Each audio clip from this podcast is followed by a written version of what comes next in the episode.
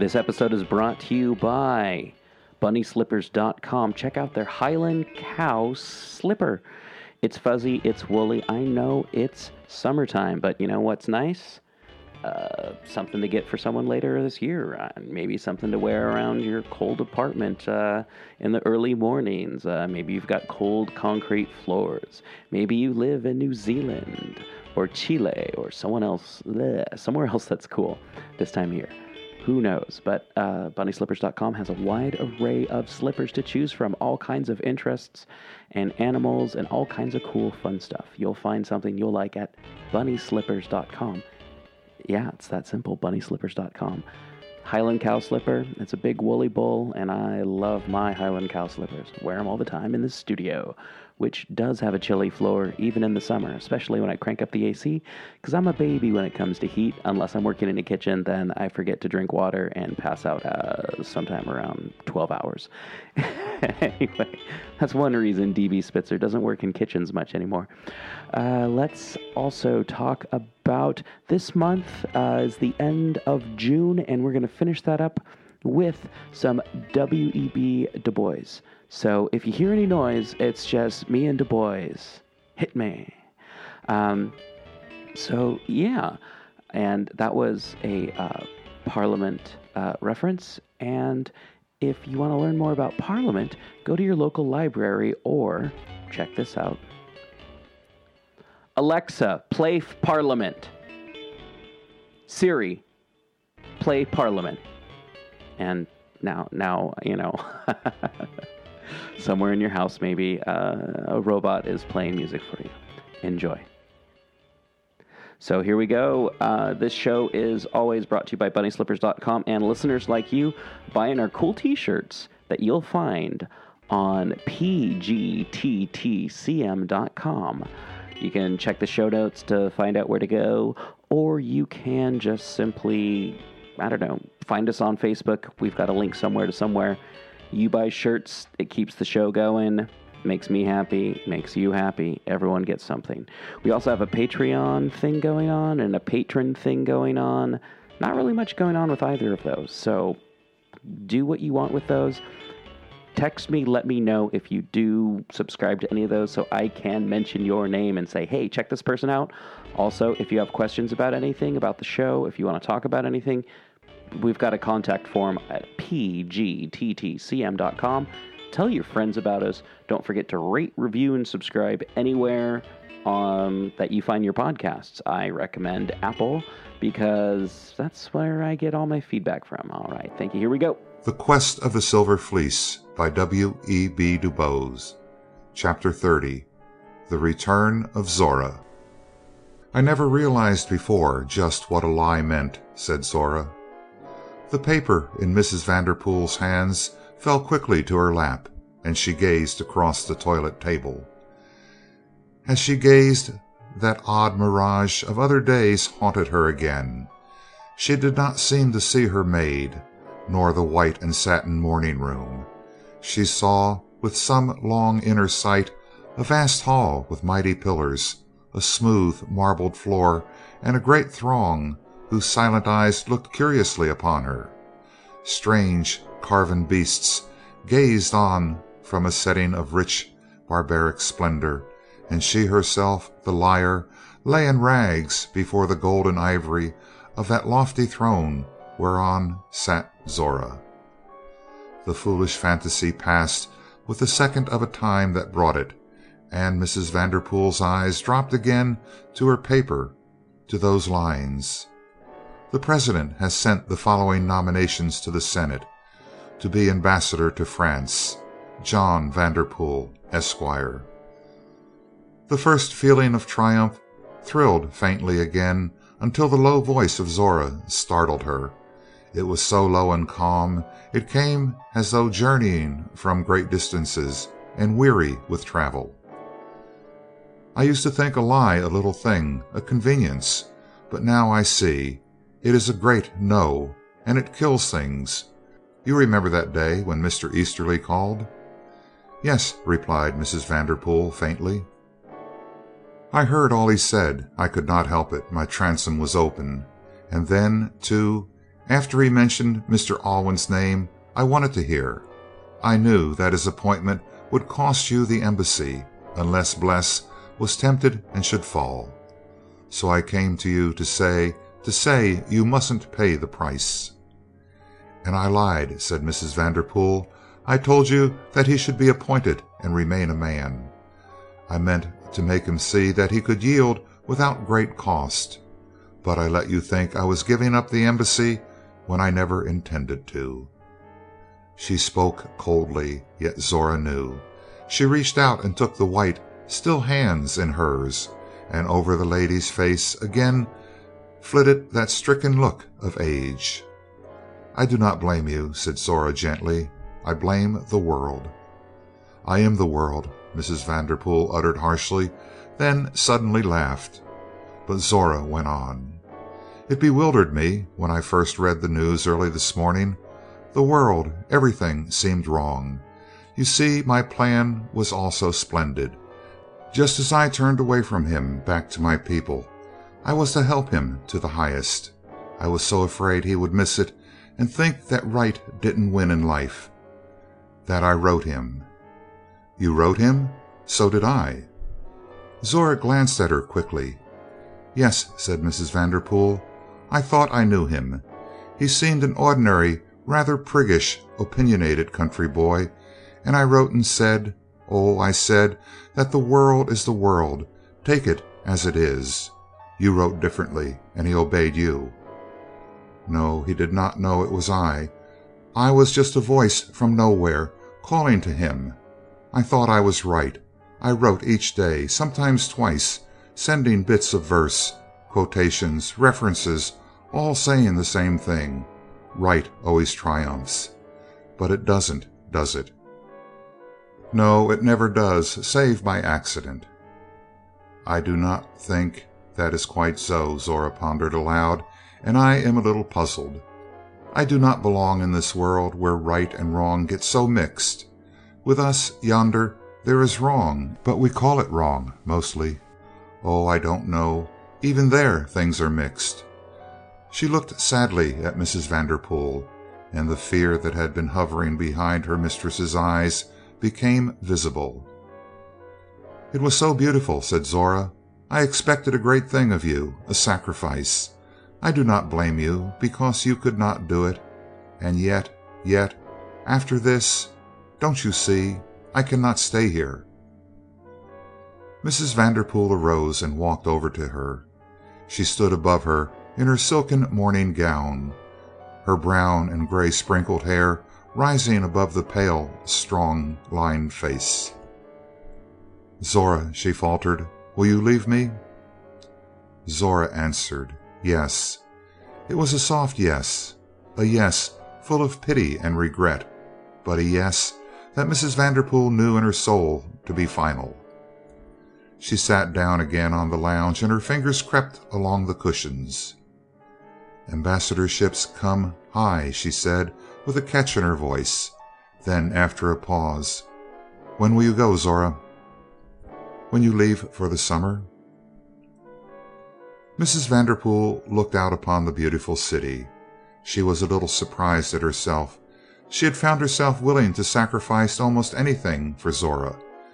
No living soul had ever raised in her so deep an affection, and yet she knew now that, although the cost was great, she was willing to sacrifice Zora for Paris. After all, it was not too late. A rapid ride even now might secure high office for Alwyn, and make Cresswell ambassador. It would be difficult, but possible. But she had not the slightest inclination to attempt it, and she said aloud, half mockingly: "You are right, Zora. I promised and I lied. Liars have no place in heaven, and heaven is doubtless a beautiful place. But oh, Zora, you haven't seen Paris." Two months later they parted simply knowing well it was forever. Mrs. Vanderpool wrote a check. "Use this in your work," she said. "Miss Smith asked for it long ago. It is my campaign contribution." Zora smiled and thanked her. As she put the sealed envelope in her trunk her hand came in contact with a long, untouched package. Zora took it out silently and opened it, and the beauty of it lightened the room. "It's the Silver Fleece," said Zora, and Mrs. Vanderpool kissed her and went. Zora walked alone to the vaulted station. She did not try to buy a Pullman ticket, although the journey was thirty six hours. She knew it would be difficult if not impossible, and she preferred to share the lot of her people. Once on the foremost car, she leaned back and looked. The car seemed clean and comfortable, but strangely short. Then she realized that half of it was cut off for the white smokers, and as the door swung, whiffs of the smoke came in. But she was content, for she was almost alone. It was eighteen little months ago that she had ridden up to the world with widening eyes. In that time what had happened? Everything. How well she remembered her coming, the first reflection of yonder gilded dome, and the soaring of the Capitol, the swelling of her heart with inarticulate wonder, the pain of the thirst to know and understand. She did not know much now, but she had learned how to find things out. She did not understand all, but some things she Ticket? The tone was harsh and abrupt. Zora started. She had always noted how polite conductors were to her and Mrs. Vanderpool. Was it simply because Mrs. Vanderpool was evidently a great and rich lady? She held up her ticket and he snatched it from her, muttering some direction. "I beg your pardon?" she said. "Change at Charlotte," he snapped as he went on. It seemed to Zora that his discourtesy was almost forced, that he was afraid he might be betrayed into some show of consideration for a black woman. She felt no anger, she simply wondered what he feared. The increasing smell of tobacco smoke started her coughing. She turned. To be sure, not only was the door to the smoker standing open, but a white passenger was in her car, sitting by the conductor and puffing heartily. As the black porter passed her, she said gently: "Is smoking allowed in here?" "It ain't none of my business," he flung back at her and moved away. All day white men passed back and forward through the car as through a thoroughfare. They talked loudly and laughed and joked, and if they did not smoke they carried their lighted cigars. At her they stared and made comments and one of them came and lounged almost over her seat, inquiring where she was going. She did not reply. She neither looked nor stirred, but kept whispering to herself with something like awe, "This is what they must endure, my poor people." At Lynchburg a newsboy boarded the train with his wares. The conductor had already appropriated two seats for himself, and the newsboy routed out two colored passengers and usurped two other seats. Then he began to be especially annoying. He joked and wrestled with the porter, and on every occasion pushed his wares at Zora, insisting on her buying. "Ain't you got no money?" he asked. "Where are you going?" "Say," he whispered another time, "don't you want to buy these gold spectacles? I found 'em, and I dassn't sell 'em open, see? They're worth ten dollars. Take 'em for a dollar." Zora sat still, keeping her eyes on the window, but her hands worked nervously, and when he threw a book with a picture of a man and half dressed woman directly under her eyes, she took it and dropped it out the window. The boy started to storm and demanded pay, while the conductor glared at her, but a white man in the conductor's seat whispered something, and the row suddenly stopped. A gang of colored section hands got on, dirty and loud. They sprawled about and smoked, drank, and bought candy and cheap gewgaws. They eyed her respectfully, and with one of them she talked a little as he awkwardly fingered his cap. As the day wore on Zora found herself strangely weary. It was not simply the unpleasant things that kept happening, but the continued apprehension of unknown possibilities. Then, too, she began to realize that she had had nothing to eat. Traveling with Mrs. Vanderpool, There was always a dainty lunch to be had at call. She did not expect this, but she asked the porter: "Do you know where I can get a lunch?" "Search me," he answered, lounging into a seat. "Ain't no chance betwixt here and Danville as I know on." Zora viewed her plight with a certain dismay. Twelve hours without food! How foolish of her not to have thought of this! The hours passed. She turned desperately to the gruff conductor. "Could I buy a lunch from the dining car?" she inquired. "No," was the curt reply. She made herself as comfortable as she could and tried to put the matter from her mind. She remembered how, forgotten years ago, she had often gone a day without eating and thought little of it. Night came slowly and she fell to dreaming, until the cry came, "Charlotte, change cars." She scrambled out. There was no step to the platform; her bag was heavy, and the porter was busy helping the white folks to alight. She saw a dingy lunchroom marked "Colored," but she had no time to go to it, for her train was ready. There was another colored porter on this, and he was very polite and affable. "Yes, miss, certainly I'll fetch you a lunch plenty of time." And he did. It did not look clean, but Zora was ravenous. The white smoker now had few occupants, but the white train crew proceeded to use the colored coach as a lounging room and sleeping car. There was no passenger except Zora. They took off their coats, stretched themselves on the seats, and exchanged jokes, but Zora was too tired to notice much, and she was dozing wearily when she felt a touch on the arm and found the porter in the seat beside her, with his arm thrown familiarly behind her along the top of the back. She rose abruptly to her feet, and he started up. "I beg pardon," he said, grinning. Zora sat slowly down as he got up and left. She determined to sleep no more. Yet a vast vision sank on her weary spirit the vision of a dark cloud that dropped and dropped upon her, and lay as lead along her straining shoulders. She must lift it, she knew, though it were big as a world, and she put her strength to it and groaned as the porter cried in the ghostly morning light: "Atlanta, all change!" Away yonder at the school near Toomsville, Miss Smith sat waiting for the coming of Zora, absently attending to the duties of the office. Dark little heads and hands bobbed by and soft voices called: "Miss Smith, I wants a penny pencil." "Miss Smith, is you got a speller for ten cents?"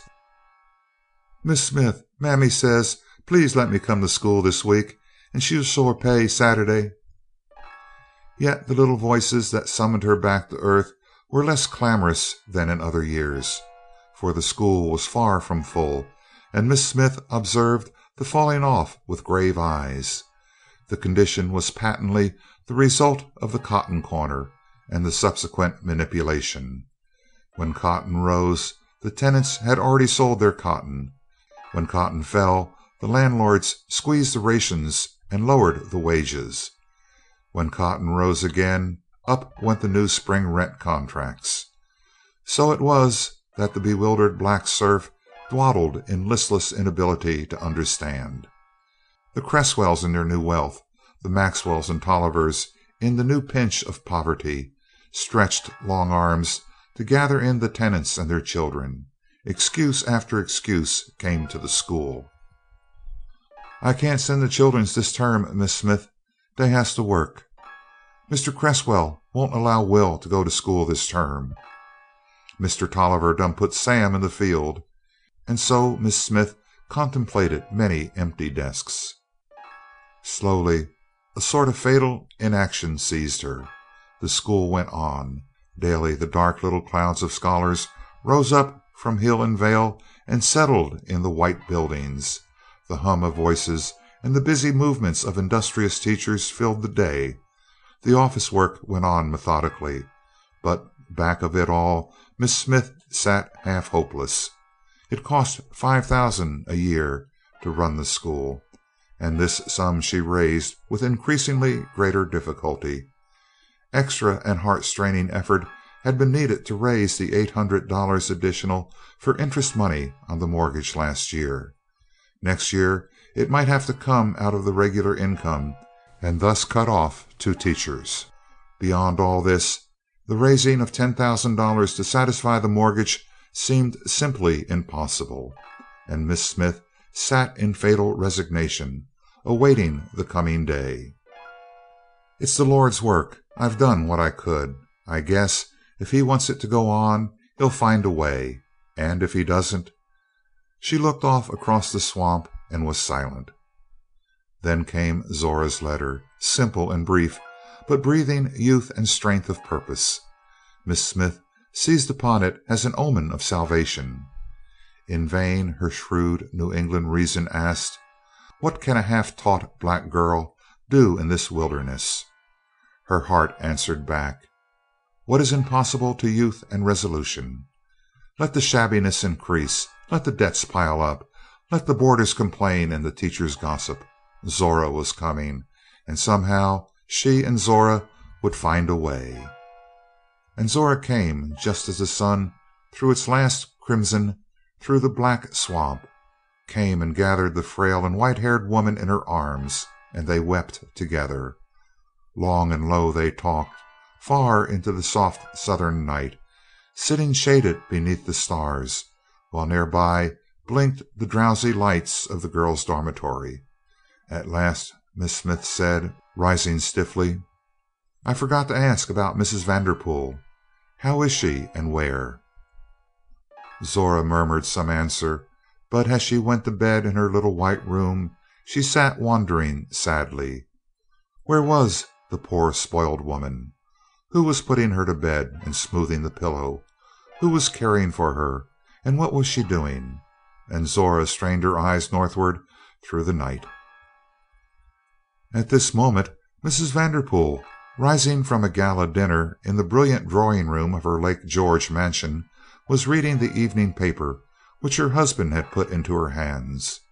With startled eyes she caught the impudent headlines. Vanderpool drop. Senate refused to confirm. Todd insurgents muster enough votes to defeat. Confirmation of President's nominee. Rumored revenge for Machine's defeat of child labor. Bill amendment.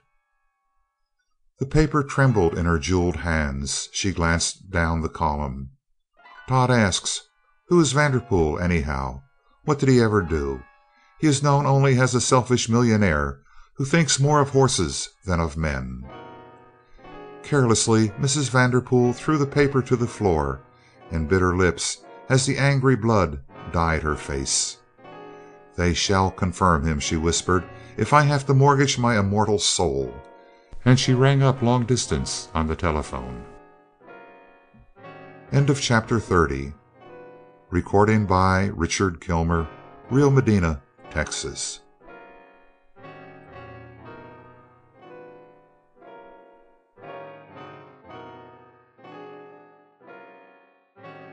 The Quest of the Silver Fleece by W. E. B. Du Bois Chapter 31 A Parting of Ways Was the child born dead?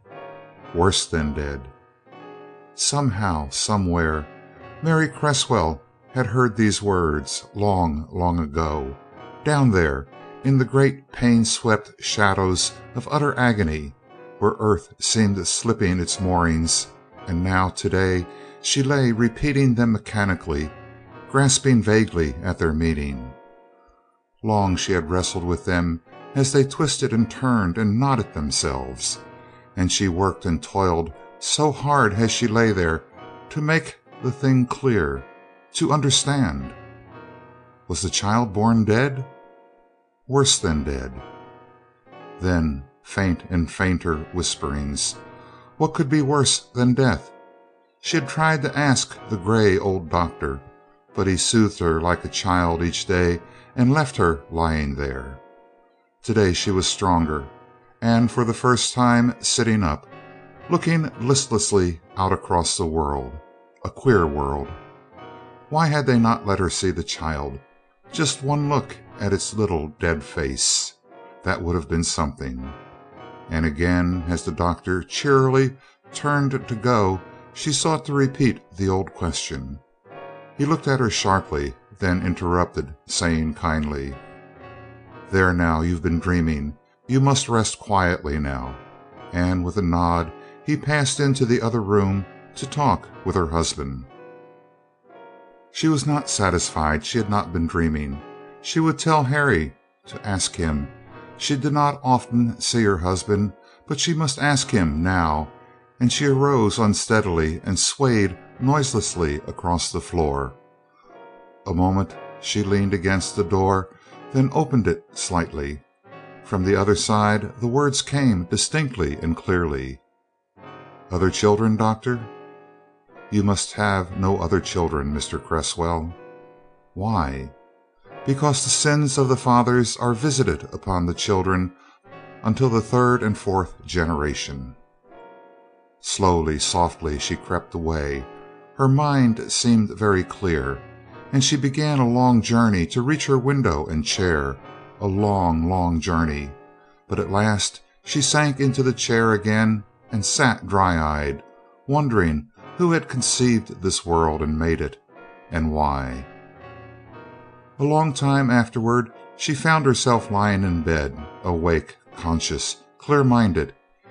Yet she thought as little as possible, for that was pain. But she listened gladly, for without she heard the solemn beating of the sea, the mighty rhythmic beating of the sea. Long days she lay and sat and walked beside those vast and speaking waters, till at last she knew their voice, and they spoke to her, and the sea calm soothed her soul. For one brief moment of her life she saw herself clearly a well meaning woman, ambitious, but curiously narrow, not willing to work long for the vision, but leaping at it rashly, blindly, with a deep seated sense of duty which she made a source of offense by preening and parading it, and forcing it to ill timed notice. She saw that she had looked on her husband as a means and not an end. She had wished to absorb him and his work for her own glory. She had idealized for her own uses a very human man whose life had been full of sin and fault. She must atone. No sooner, in this brief moment, did she see herself honestly than her old habits swept her on tumultuously. No ordinary atonement would do. The sacrifice must be vast. The world must stand in wonder before this clever woman, sinking her soul in another and raising him by sheer will to the highest. So, after six endless months, Mary Cresswell walked into her Washington home again. She knew she had changed in appearance, but she had forgotten to note how much until she saw the stare, almost the recoil, of her husband, the muttered exclamation, the studied, almost overdone welcome. Then she went up to her mirror and looked long and knew. She was strong, she felt well, but she was slight, almost scrawny, and her beauty was gone forever.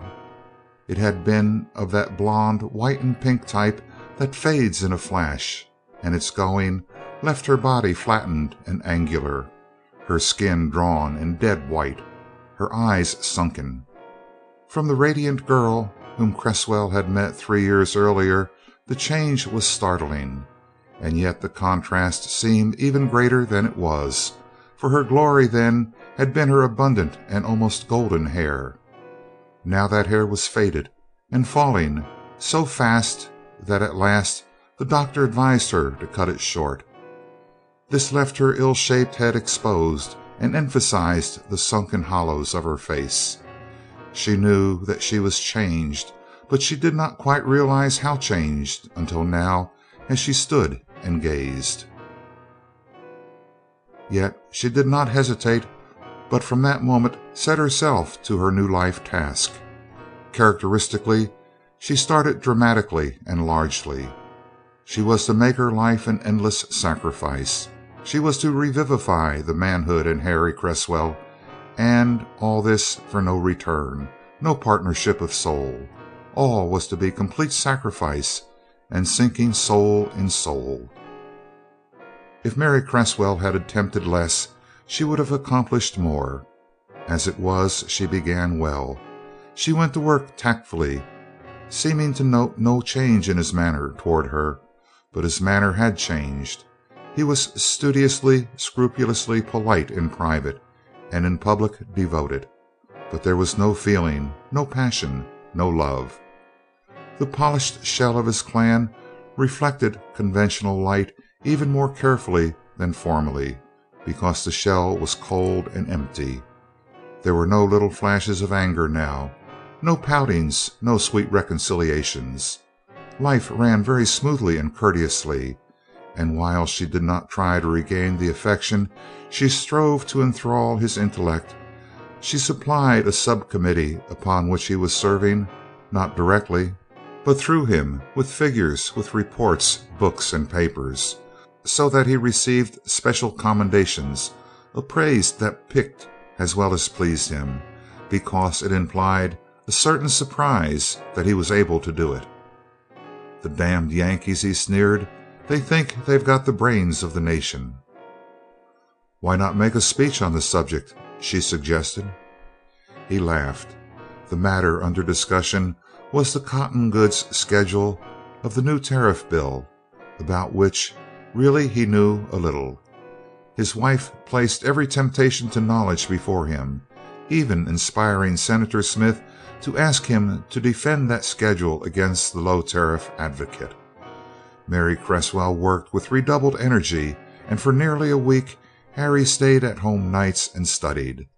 Thanks to his wife, the speech was unusually informing and well put, and the fact that a prominent free trader spoke the same afternoon gave it publicity, while Mr. Easterly saw to the press dispatches.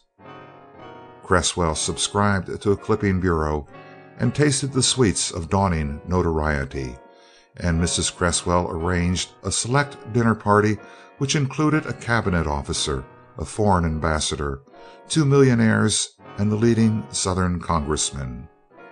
The talk came around to the failure of the Senate to confirm Mr. Vanderpool, and it was generally assumed that the President would not force the issue. Who then should be nominated? There were several suggestions, but the knot of Southern congressmen about Mrs. Cresswell declared emphatically that it must be a Southerner. Not since the war had a prominent Southerner represented America at a first class foreign court. It was shameful. The time was ripe for change. But who? Here the opinions differed widely.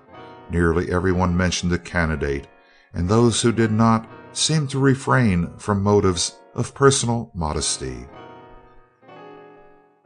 Mary Cresswell sped her departing guests with a distinct purpose in mind. She must make herself leader of the Southern set in Washington and concentrate its whole force on the appointment of Harry Cresswell as ambassador to France. Quick reward and promotion were essential to Harry's success. He was not one to keep up the strain of effort a long time. Unless, then, tangible results came and came quickly, he was liable to relapse into old habits. Therefore, he must succeed, and succeed at once. She would have preferred a less ornamental position than the ambassadorship, but there were no other openings. The Alabama senators were firmly seated for at least four years, and the governorship had been carefully arranged for. A term of four years abroad, however, might bring Harry Cresswell back in time for greater advancement. At any rate, it was the only tangible offering, and Mary Cresswell silently determined to work for it. Here it was that she made her mistake. It was one thing for her to be a tactful hostess, pleasing her husband and his guests. It was another for her to aim openly at social leadership and political influence. She had at first all the insignia of success. Her dinners became of real political significance, and her husband figured more and more as a leading Southerner. The result was twofold. Cresswell, on the one hand, with his usual selfishness, took his rising popularity as a matter of course, and as the fruits of his own work. He was rising, he was making valuable speeches, he was becoming a social power, and his only handicap was his plain and over ambitious wife. But on the other hand, Mrs. Cresswell forgot two pitfalls the cleft between the old Southern aristocracy and the pushing new Southerners, and above all, her Northern birth and presumably pro Negro sympathies. What Mrs. Cresswell forgot, Mrs. Vanderpool sensed unerringly. She had heard with uneasiness of Cresswell's renewed candidacy for the Paris ambassadorship, and she set herself to block it. She had worked hard. The President stood ready to send her husband's appointment again to the Senate whenever Easterly could assure him of favorable action. Easterly had long and satisfactory interviews with several senators, while the Todd insurgents were losing heart at the prospect of choosing between Vanderpool and Cresswell. At present, four Southern votes were needed to confirm Vanderpool, but if they could not be had, Easterly declared it would be good politics to nominate Cresswell and give him Republican support. Manifestly, then, Mrs. Vanderpool's task was to discredit the Cresswells with the Southerners. It was not a work to her liking, but the die was cast, and she refused to contemplate defeat. The result was that while Mrs. Cresswell was giving large and brilliant parties to the whole Southern contingent, Mrs. Vanderpool was engineering exclusive dinners where old New York met stately Charleston and gossiped interestingly. On such occasions it was hinted not once but many times that the Cresswells were well enough, but who was that upstart wife who presumed to take social precedence? It was not, however, until Mrs. Cresswell's plan for an all Southern art exhibit in Washington that Mrs. Vanderpool, in a flash of inspiration, saw her chance. In the annual exhibit at the Corcoran Art Gallery, a Southern girl had nearly won first prize over a Western man. The consensus of the Southern opinion was that the judgment had been unfair, and Mrs. Cresswell was convinced of this. With quick intuition, she suggested a Southern exhibit with such social prestige back of it as to impress the country. The proposal caught the imagination of the Southern set. None suspected a possible intrusion of the eternal race issue, for no Negroes were allowed in the Corcoran exhibit or school. This Mrs. Vanderpool easily ascertained, and a certain sense of justice combined in a curious way with her political intrigue to bring about the undoing of Mary Cresswell. Mrs. Vanderpool's very first cautious inquiries by way of the back stairs brought gratifying response for did not all black Washington know well of the work in sculpture done by Mrs. Samuel Stillings, nee Wynn? Mrs. Vanderpool remembered Mrs. Stillings perfectly, and she walked that evening through unobtrusive thoroughfares and called upon Mrs. Stillings. Had Mrs. Stillings heard of the new art movement? Did she intend to exhibit? Mrs. Stillings did not intend to exhibit as she was sure she would not be welcomed. She had had a bust accepted at the Corcoran Art Gallery once, and when they found she was colored they returned it. But if she were especially invited, that would make a difference, although even then the line would be drawn somehow. Would it not be worth a fight? suggested Mrs. Vanderpool, with a little heightening of color in her pale cheek. "Perhaps," said Mrs. Stillings, as she brought out some specimens of her work. Mrs. Vanderpool was both ashamed and grateful. With money and leisure, Mrs. Stillings had been able to get in New York and Boston the training she had been denied in Washington on account of her color. The things she exhibited really had merit, and one curiously original group appealed to Mrs. Vanderpool tremendously. Send it, she counseled, with strangely contradictory feelings of enthusiasm, and added, enter it under the name of Wynn. In addition to the general invitations to the art exhibit, numbers of special ones were issued to promising Southern amateurs who had never exhibited. For these a prize of a long term scholarship and other smaller prizes were offered. When Mrs. Vanderpool suggested the name of Miss Wynn to Mrs. Cresswell, among a dozen others, for special invitation, there was nothing in its sound to distinguish it from the rest of the names, and the invitation went duly. As a result, there came to the exhibit a little group called the Outcasts, which was really a masterly thing, and sent the director, Signor Alberni, into hysterical commendation. In the private view and award of prizes which preceded the larger social function, the jury hesitated long between the Outcasts and a painting from Georgia. Mrs. Cresswell was enthusiastic and voluble for the bit of sculptor, and it finally won the vote for the first prize. All was ready for the great day. The President was coming, and most of the diplomatic corps, high officers of the army, and all the social leaders. Congress would be well represented, and the boom for Cresswell as ambassador to France was almost visible in the air. Mary Cresswell paused a moment in triumph, looking back at the darkened hall, when a little woman fluttered up to her and whispered: "Mrs. Cresswell, have you heard the gossip?" "No. What?" "That Wynn woman they say is a nigger. Some are whispering that you brought her in purposely to force social equality. They say you used to teach darkies. Of course, I don't believe all their talk, but I thought you ought to know." She talked a while longer, then fluttered furtively away. Mrs. Cresswell sat down limply. She saw ruin ahead. To think of a black girl taking a prize at an all Southern art exhibit! But there was still a chance, and she leaped to action. This colored woman was doubtless some poor, deserving creature. She would call on her immediately, and by an offer of abundant help induce her to withdraw quietly. Entering her motor, she drove near the address and then proceeded on foot.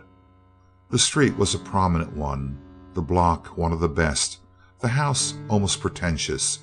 She glanced at her memorandum again to see if she was mistaken. Perhaps the woman was a domestic. Probably she was, for the name on the door was Stillings. It occurred to her that she had heard that name before, but where? She looked again at her memorandum and at the house. She rang the bell, asking the trim black maid, "Is there a person named Caroline Wynn living in this house?" The girl smiled and hesitated. "Yes, ma'am," she finally replied. "Won't you come in?" She was shown into the parlor, where she sat down. The room was most interesting, furnished in unimpeachable taste. A few good pictures were on the walls, and Mrs. Cresswell was examining one when she heard the swish of silken skirts. A lady with golden brown face and straight hair stood before her with pleasant smile. Where had Mrs. Cresswell seen her before? She tried to remember, but could not. "You wished to see Caroline Wynn?" "Yes." "What can I do for you?" Mrs. Cresswell groped for her proper cue, but the brown lady merely offered a chair and sat down silently. Mrs. Cresswell's perplexity increased. She had been planning to descend graciously but authoritatively upon some shrinking girl, but this woman not only seemed to assume equality but actually looked it. From a rapid survey, Mrs. Cresswell saw a black silk stocking, a bit of lace, a tailor made gown, and a head with two full black eyes that waited in calmly polite expectancy. Something had to be said. "I er came that is, I believe you sent a group to the art exhibit?" "Yes." "It was good very good." Miss Wynn said nothing but sat calmly looking at her visitor. Mrs. Cresswell felt irritated. "Of course," she managed to continue, "we are very sorry that we cannot receive it." Indeed, I understood it had taken the first prize." Mrs. Cresswell was aghast. Who had rushed the news to this woman?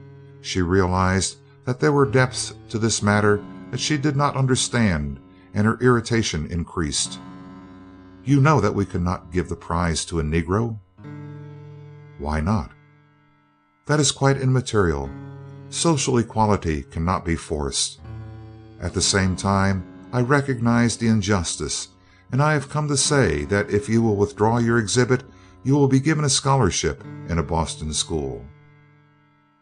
"I do not wish it." "Well, what do you want?" "I was not aware that I had asked for anything." Mrs. Cresswell felt herself getting angry. "Why did you send your exhibit when you knew it was not wanted?" "Because you asked me to." "We did not ask for colored people." "You asked all Southern born persons. I am a person, and I am Southern born. Moreover, you sent me a personal letter." Mrs. Cresswell was sure that this was a lie, and was thoroughly incensed. "You cannot have the prize," she almost snapped. "If you withdraw I will pay you any reasonable sum." "Thank you. I do not want money. I want justice." Mrs. Cresswell arose and her face was white. "That is the trouble with you Negroes. You wish to get above your places and force yourselves where you are not wanted. It does no good; it only makes trouble and enemies." Mrs. Cresswell stopped, for the colored woman had gone quietly out of the room, and in a moment the maid entered and stood ready. Mrs. Cresswell walked slowly to the door and stepped out. Then she turned. "What does Miss Wynn do for a living?" The girl tittered. "She used to teach school, but she don't do nothing now. She just married. Her husband is Mr. Stillings, Register of the Treasury." Mrs. Cresswell saw light as she turned to go down the steps. There was but one resource. She must keep the matter out of the newspapers, and see Stillings whom she now remembered well. "I beg your pardon. Does the Miss Wynn live here who got the prize in the art exhibition?" Mrs. Cresswell turned in amazement. It was evidently a reporter, and the maid was admitting him. The news would reach the papers and be blazoned to morrow. Slowly she caught her motor and fell wearily back on its cushions. "Where to, madam?" asked the chauffeur. "I don't care," returned Madame, so the chauffeur took her home. She walked slowly up the stairs. All her carefully laid plans seemed about to be thwarted, and her castles were leaning toward ruin. Yet all was not lost. If her husband continued to believe in her, if, as she feared, he should suspect her on account of this Negro woman and quarrel with her but he must not. This very night, before the morning papers came out, she must explain. He must see. He must appreciate her efforts. She rushed into her dressing room and called her maid. Contrary to her Puritan notions, she frankly sought to beautify herself. She remembered that it was the anniversary of her coming to this house. She got out her wedding dress, and although it hung loosely, the maid draped the silver fleece beautifully about her. She heard her husband enter and come upstairs. Quickly finishing her toilet, she hurried down to arrange the flowers, for they were alone that night. The telephone rang. She knew it would ring upstairs in his room, but she usually answered it, for he disliked to. She raised the receiver and started to speak when she realized that she had broken into the midst of a conversation. "Committee won't meet tonight, Harry." "So? All right. Anything on?" "Yes. Big spree at Nell's. Will you go?" "Sure thing. You know me. What time?" "Meet us at the Willard by nine. S'long." "Good bye." She slowly, half guiltily, replaced the receiver. She had not meant to listen, but now to her desperate longing to keep him home was added a new motive. Where was Nell's? What was Nell's? What was and there was fear in her heart. At dinner She tried all her powers on him. She had his favorite dishes, she mixed his salad and selected his wine, she talked interestingly and listened sympathetically to him. He looked at her with more attention. Her cheeks were more brilliant, for she had touched them with rouge. Her eyes flashed, but he glanced furtively at her short hair. She saw the act, but still she strove until he was content and laughing; then coming round back of his chair, she placed her arms about his neck. "Harry, will you do me a favor?" "Why, yes, if " "It is something I want very, very much." "Well, all right, if " "Harry, I feel a little hysterical to night, and you will not refuse me, will you, Harry?" Standing there she saw the tableau in her own mind, and it looked strange. She was afraid of herself; she knew that she would do something foolish if she did not win this battle. She felt that overpowering fanaticism back within her raging restlessly. If she was not careful "But what is it you want?" asked her husband. "I don't want you to go out tonight." He laughed awkwardly. "Nonsense, girl. The sub committee on the cotton schedule meets tonight. Very important. Otherwise " She shuddered at the smooth lie and clasped him closer, putting her cheek to his. "Harry," she pleaded, "just this once for me." He disengaged himself half impatiently and rose, glancing at the clock. It was nearly nine. A feeling of desperation came over her. "Harry," she asked again as he slipped on his coat. "Don't be foolish," he growled. "Just this once, Harry. I " But the door banged to and he was gone. She stood looking at the closed door a moment. Something in her head was ready to snap. She went to the rack, and taking his long, heavy overcoat, slipped it on. It nearly touched the floor. She seized a soft, broad brimmed hat and umbrella and walked out. Just what she meant to do she did not know, but somehow she must save her husband and herself from evil. She hurried to the Willard Hotel and watched, walking up and down the opposite sidewalk. A woman brushed by her and looked her in the face. "Hell, I thought you was a man," she said. "Is this a new gag?" Mrs. Cresswell looked down at herself involuntarily and smiled wanly. She did look like a man with her hat and coat and short hair. The woman peered at her doubtingly. She was, as Mrs. Cresswell noticed, a young woman, once pretty, perhaps, and a little overdressed. "Are you walking?" she asked. "What do you mean?" asked Mrs. Cresswell, and then in a moment it flashed upon her. She took the woman's arm and walked with her. Suddenly she stopped. "Where's Nell's?" The woman frowned. "Oh, that's a swell place," she said. "Senators and millionaires. Too high for us to fly." Mrs. Cresswell winced. "But where is it?" she asked. "We'll walk by it if you want to." And Mary Cresswell walked in another world. Up from the ground of the drowsy city rose pale gray forms, pale, flushed and brilliant, in silken rags.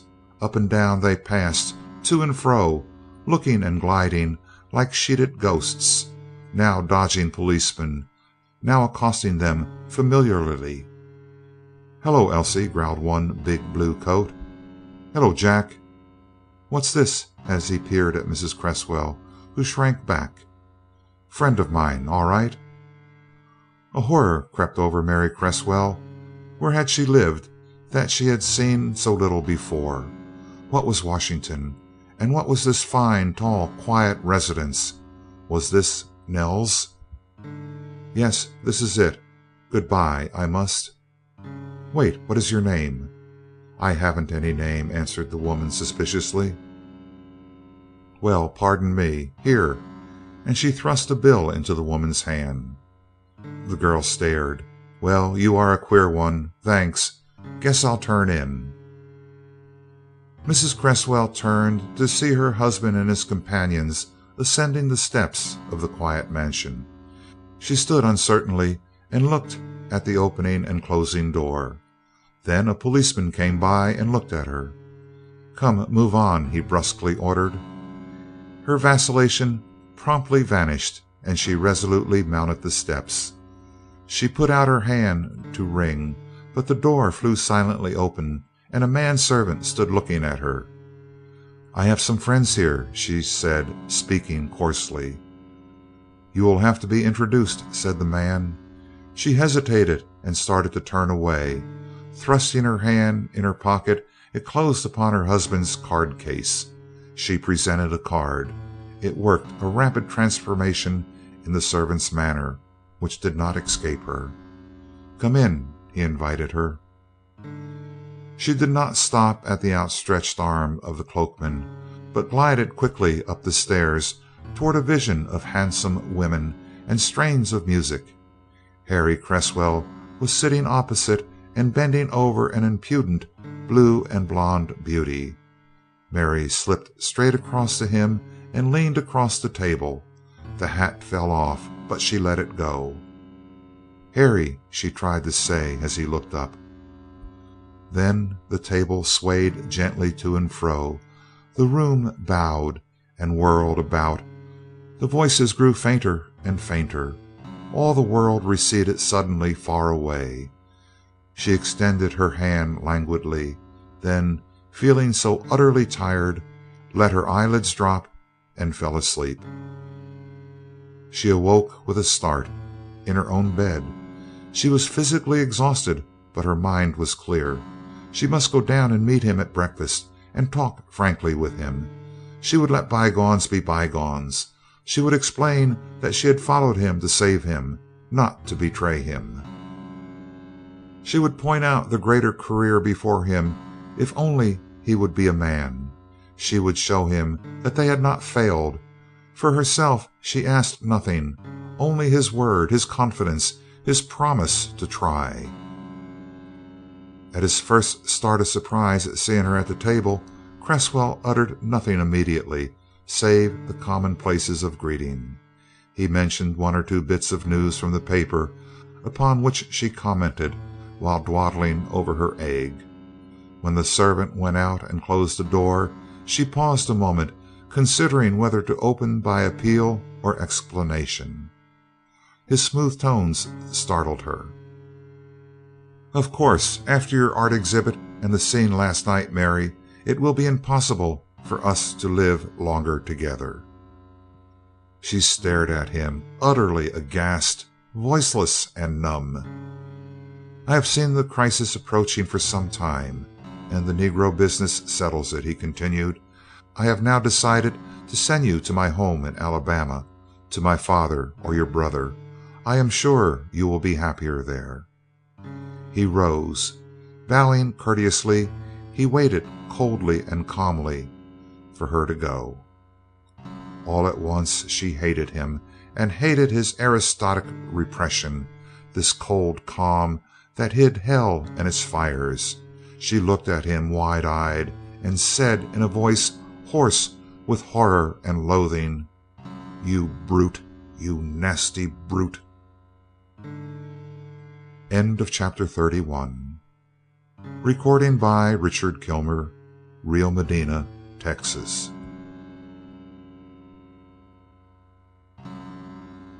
The Quest of the Silver Fleece by W. E. B. Du Bois Chapter 32 Zora's Way Zora was looking on her world with the keener vision of one who, blind from very seeing, closes the eyes a space and looks again with wider, clearer vision.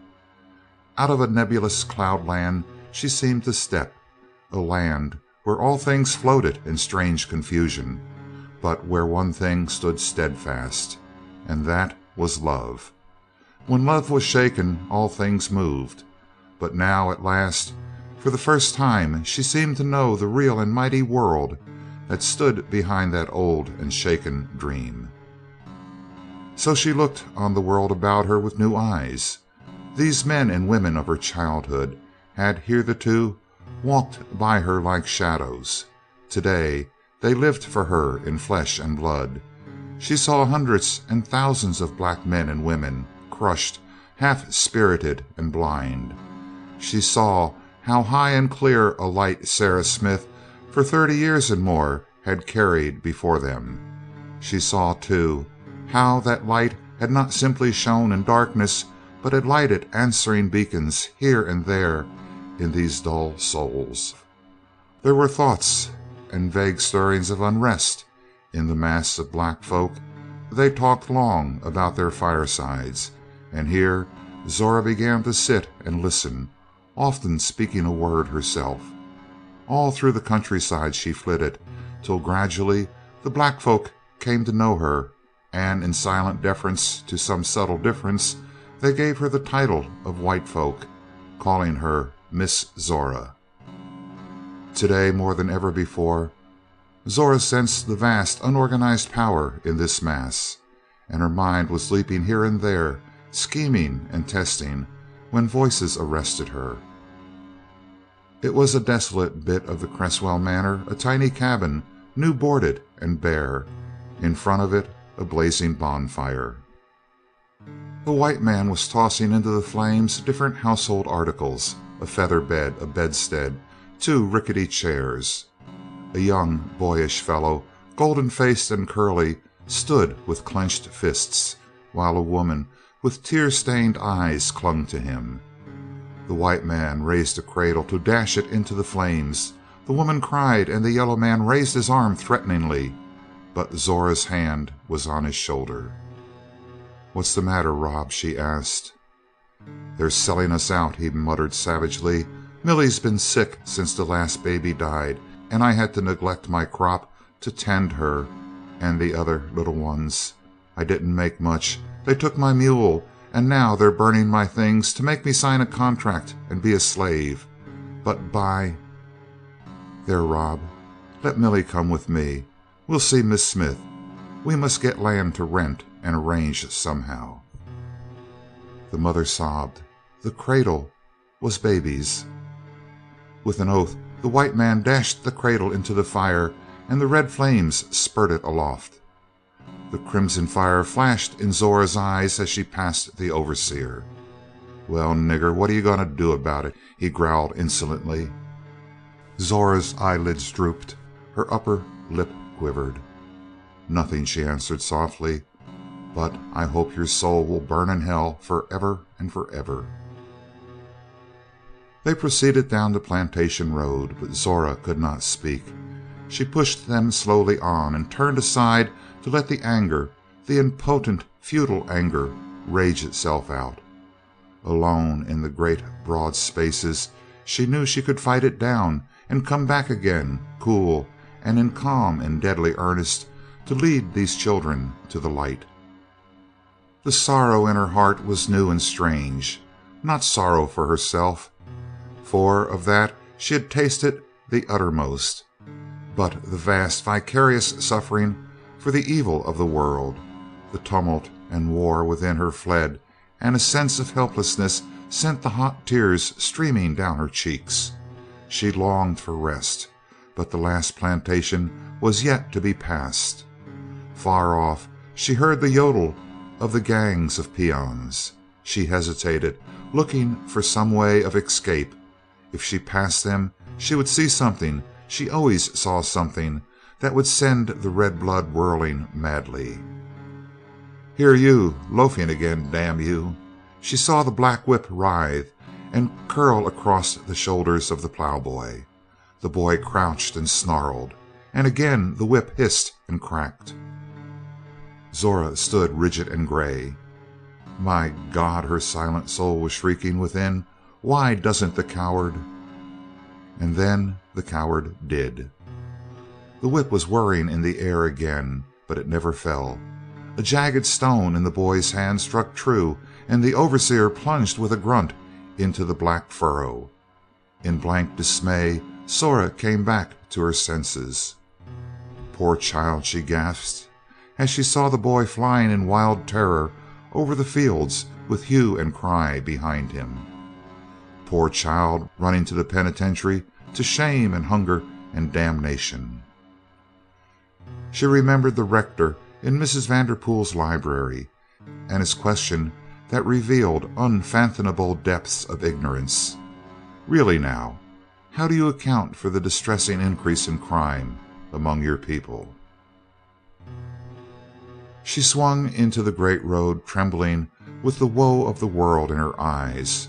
Cruelty, poverty, and crime she had looked in the face that morning, and the hurt of it held her heart pinched and quivering. A moment the mists in her eyes shut out the shadows of the swamp, and the roaring in her ears made a silence of the world. Before she found herself again, she dimly saw a couple sauntering along the road but she hardly noticed their white faces until the little voice of the girl, raised timidly, greeted her. "Howdy, Zora." Zora looked. The girl was Emma, and beside her, smiling, stood a half grown white man. It was Emma, Bertie's child, and yet it was not, for in the child of other days Zora saw for the first time the dawning woman. And she saw too the white man. Suddenly the horror of the swamp was upon her. She swept between the couple like a gust, gripping the child's arm till she paled and almost whimpered. "I I was just going on an errand for Miss Smith," she cried. Looking down into her soul, Zora discerned its innocence and the fright shining in the child's eyes.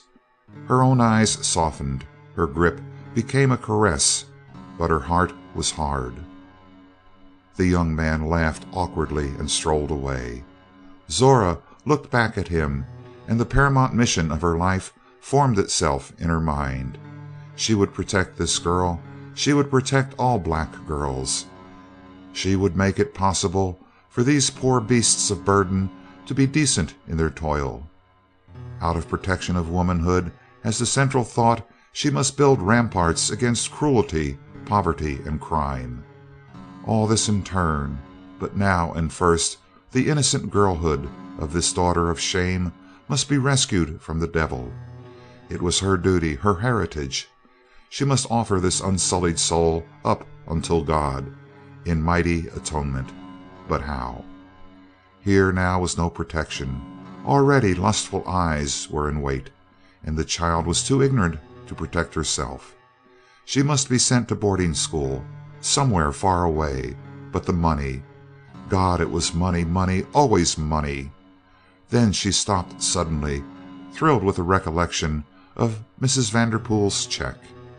She dismissed the girl with a kiss, and stood still a moment, considering. Money to send Emma off to school, money to buy a school farm, money to buy tenants to live on it, money to furnish them rations, money.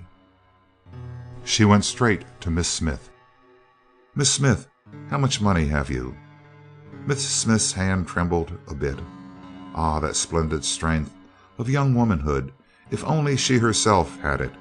But perhaps Zora was the chosen one. She reached up and took down a well worn book.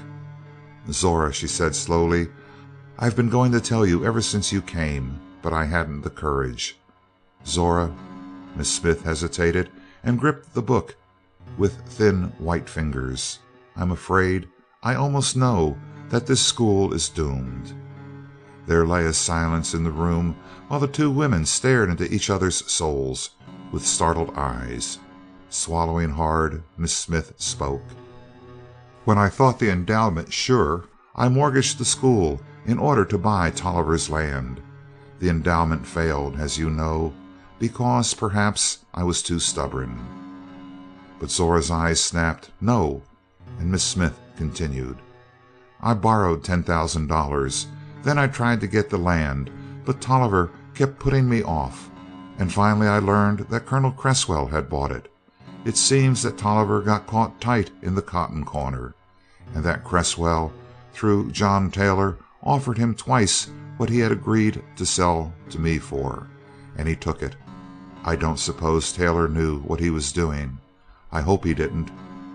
Well, there I was with ten thousand dollars idle on my hands, paying ten per cent on it, and getting less than three per cent. I tried to get the bank to take the money back, but they refused. Then I was tempted and fell." She paused, and Zora took both her hands in her own. You see," continued Miss Smith, "just as soon as the announcement of the prospective endowment was sent broadcast by the press the donations from the North fell off. Letter after letter came from old friends of the school full of congratulations, but no money.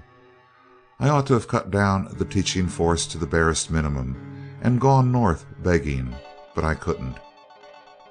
I guess my courage was gone. I knew how I'd have to explain and plead, and I just could not.